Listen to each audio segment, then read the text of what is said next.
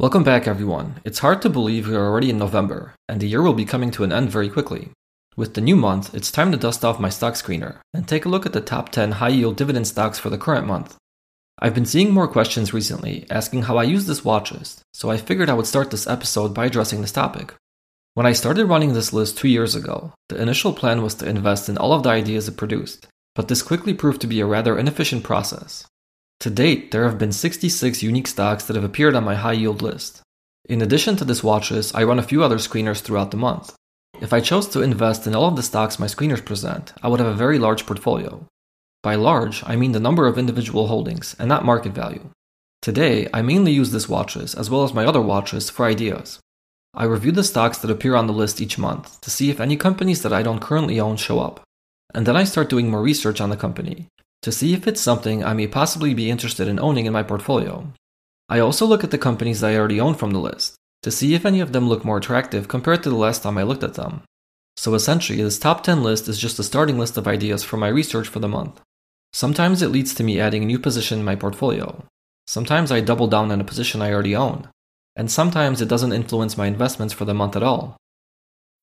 When you need mealtime inspiration, it's worth shopping Kroger, where you'll find over 30,000 mouthwatering choices that excite your inner foodie. And no matter what tasty choice you make, you'll enjoy our everyday low prices, plus extra ways to save, like digital coupons worth over $600 each week. You can also save up to $1 off per gallon at the pump with fuel points. More savings and more inspiring flavors make shopping Kroger worth it every time. Kroger, fresh for everyone. Fuel restrictions apply.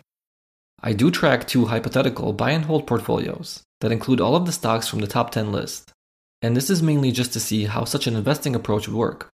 I also track the performance of this watch list to see how it compares to VYM and SPY.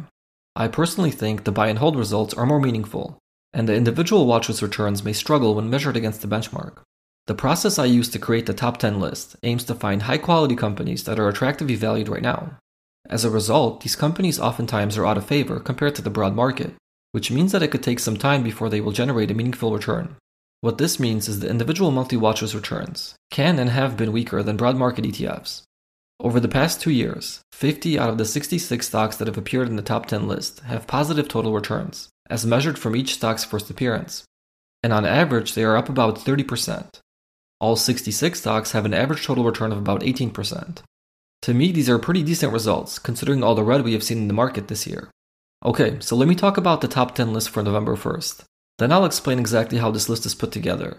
I'll talk about the buy and hold portfolios, and I'll wrap up by going over the total returns for all 66 past and present watches stocks.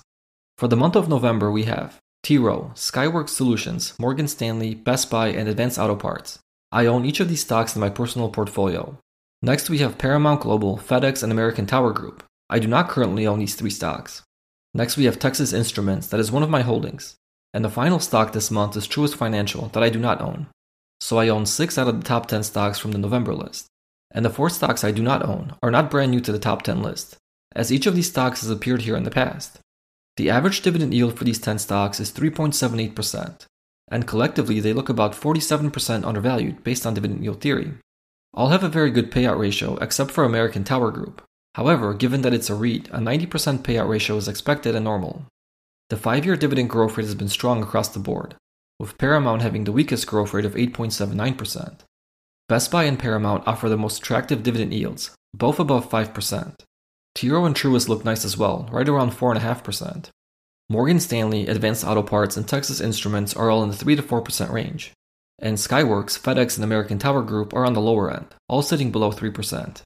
I am not your common dividend investor, in the sense that I do not require my dividend stocks to have a certain level of yield to warrant an investment. This may seem counterintuitive in a dividend investing strategy, since most dividend investors are drawn to this style of investing by the promise of passive cash flow. I like passive cash flow just as much as anyone. However, given that the bulk of my dividend stocks sit in tax deferred and tax exempt accounts, I cannot access this cash flow for another 20 plus years without paying a penalty, Therefore, my primary focus is not on the current dividend yield, but on dividend growth and a strong total return. Since the bulk of my dividend stocks are in tax deferred accounts, once I do reach the age where I can tap into this capital, and if I desire a higher dividend yield, it will not be difficult to transition my portfolio to higher yielding stocks. I try not to let the current dividend yield of a stock be a factor in my decision to invest or not. That being said, I do compare the current dividend yield to the trailing dividend yield to see if a stock is attractive in terms of valuation. The top 10 high yield dividend stock watchlist is a rules based stock screening process that I run every month. I like this process because it helps me narrow in on 30 to 40 stocks that meet my minimum criteria. I then further narrow this list down to just the top 10, which is a manageable number of stocks to look at each month, especially considering that I have multiple lists that I prepare each month in addition to this one. The process starts the same way each month. I run a stock screener I have saved in my Schwab brokerage account that produces a short list of companies that match the following criteria a market cap of at least 10 billion, a dividend yield of at least 2.75%, a payout ratio smaller than 100%, an S&P earnings and dividend ranking of B or better, a wide or narrow economic moat, an exemplary or standard management team, and a positive 3 and 5 year dividend growth rate, revenue growth rate, and earnings growth rate. For the month of November, the screener generated 38 unique dividend stocks. The next step is to rank all 38 companies based on quality and value. For quality, I look at the payout ratio, the moat, stewardship, the 3 and 5 year dividend revenue and EPS growth rates, and the return on capital. For value, I look at the potential undervaluation for each stock using dividend yield theory. The next step is to combine both ratings to find the best combination of quality and value. Once I have all the stocks sorted based on this ranking, the final step is to compute an estimated future rate of return. I do this by taking the 5 year earnings growth forecast with a 25% margin of safety, combined with the current dividend yield and a 5 year annualized return to fair value based on dividend yield theory. And the final step is to go down the list and select the top 10 stocks that have a minimum future return estimate of at least 12%. This month, three companies were skipped over as they didn't meet the 12% return estimate test. They were Goldman Sachs, Celanese, and BlackRock. These return estimates are just estimates. I don't actually expect any of these companies to hit these rates of return, especially in the short term. I mainly use them as a tool in my screening process. The 12% threshold is my personal target rate of return. I would like to see my portfolio grow at this rate of return over the long term. The thought process is if I screen for companies that have the potential to meet or exceed this rate of return, I should on average have a decent chance of hitting my goal. Okay, so what if I did hypothetically invest in all of the top 10 stocks each month? How would such a strategy work out? I have been tracking two of these buy and hold portfolios. One started in January of 2021, and the other in January of 2022. The 2021 portfolio currently has 48 unique dividend stocks, with the largest position being 6.02% of the portfolio, and the lowest just 0.32%.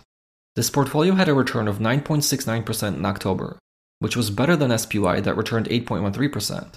But it wasn't better than VYM that rocked a cool 12.23% return last month. Since inception, this portfolio has an annualized rate of return of 12.93%, that is 1.22% better than VYM, and 9.74% better than SPY. So it's performing quite nicely, although much of the alpha over VYM was built in 2021. The portfolio had a strong return in 2021 of 32.97%, in 2022, it is down 6.02% through month in October, which isn't too terrible given SPY is down 17.73% this year. VYM is actually performing very well this year, as it's only down 2.93% through October, and has a decent shot to finish the year in the green if the October rally can continue for a little longer. The portfolio started in 2022 isn't doing as well. It returned 8.8% in October, which was better than SPY, but 3.43% worse than VYM. Year to date, this portfolio is down 10.55%, which is 7.62% worse than VYM, but 7.19% better than SPY. Even though the gap to VYM is pretty large, at more than 7%, I think in the long run this portfolio will start to generate more alpha. After all, investing in undervalued dividend stocks is a long term strategy that requires a good deal of patience for valuations to revert back to long term averages. Okay, let's take a look at the long term results for all 66 past and present watchlist stocks now. Let me preface this by disclosing that this list didn't start out as a top 10 list. For the first full year, I presented all of the stocks that passed my initial screening process. And starting in November of 2021, I trimmed the list to just the top 10. For the 2021 buy and hold portfolio, I did go back and retroactively selected the top 10 stocks for each month. So the best stock on the watch list thus far has been Principal Financial Group, with a total return of 142.42% over the last 24 months. Principal is also the only stock on this list to top the 100% return threshold. In second place, we have General Dynamics, that is very close to 100% return, sitting at 99.54%, also over the past 24 months. The next closest returns are still pretty far away from the coveted three digit percentage return. CVS and MTB are both in the 70% range. Bank of Montreal is at 67.31%. Huntington Bankshares, Toronto Dominion, and Progressive are all above 50%. Merck, Lockheed, Pepsi, Kellogg, General Mills, Royal Bank of Canada, and Paychex are all above 40%. Then we have seven stocks above the 30% range Sempra Energy, JP Morgan, Cisco, State Street, Amgen, Canadian Imperial Bank of Commerce, and Campbell Soup, and seven more stocks that are above 20%. Mellon Bank, Bank of Nova Scotia, TC Energy, Southern, Enterprise Products Partners, Cummins, and Atmos Energy, and seven more stocks that are above 10%. Philip Morris, Evergy, US Bank, Xcel Energy, Truist, Northern Trust, and DTE Energy, which leaves us with 14 stocks that have single digit returns. CMS Energy, Snap on, Home Depot, Rogers Communications, FedEx, Broadcom, Texas Instruments, BlackRock, WEC Energy, Comerica, Darden, Skyworks, Kimberly Clark, and Alliant Energy. And finally, we have 16 stocks that are still in the red since first appearing on this watch list. Four stocks are down less than 10% American Tower Group, Restaurant Brands, Advanced Auto Parts, and Clorox. Five more are down less than 20% Morgan Stanley, Comcast, 3M, Hasbro, and UPS. Four more are down less than 30% Digital Realty Trust, Blackstone, Franklin Resources, and T. Rowe Price Group. And the final three are down just a little more than 30% Best Buy, Intel, and Paramount Global. Maybe you noticed, but in case you didn't, many of the stocks that appeared on the November watches are the ones further down on the total return list. And this makes sense, since the objective of this watch list is to find stocks that are high quality but also undervalued today. As a result, this list oftentimes catches stocks on the way down, and most of them start out near the bottom of the total return list, if we compare the average duration since joining the watchlist, the 16 stocks with negative total returns have been on the watchlist for an average of 13 months, while the 50 stocks with positive total returns have been on the watchlist for an average of 19 months. The top half of these stocks in terms of total return have not appeared in the top 10 list for at least 7 months now, probably because they don't rank as well in terms of valuation today. I share this process and this watchlist with you to give you an idea of how I find interesting investment ideas. I'm not advocating for any of these stocks or my process as I know it is far from perfect, but it works well for me. I hope you were able to find value in this content.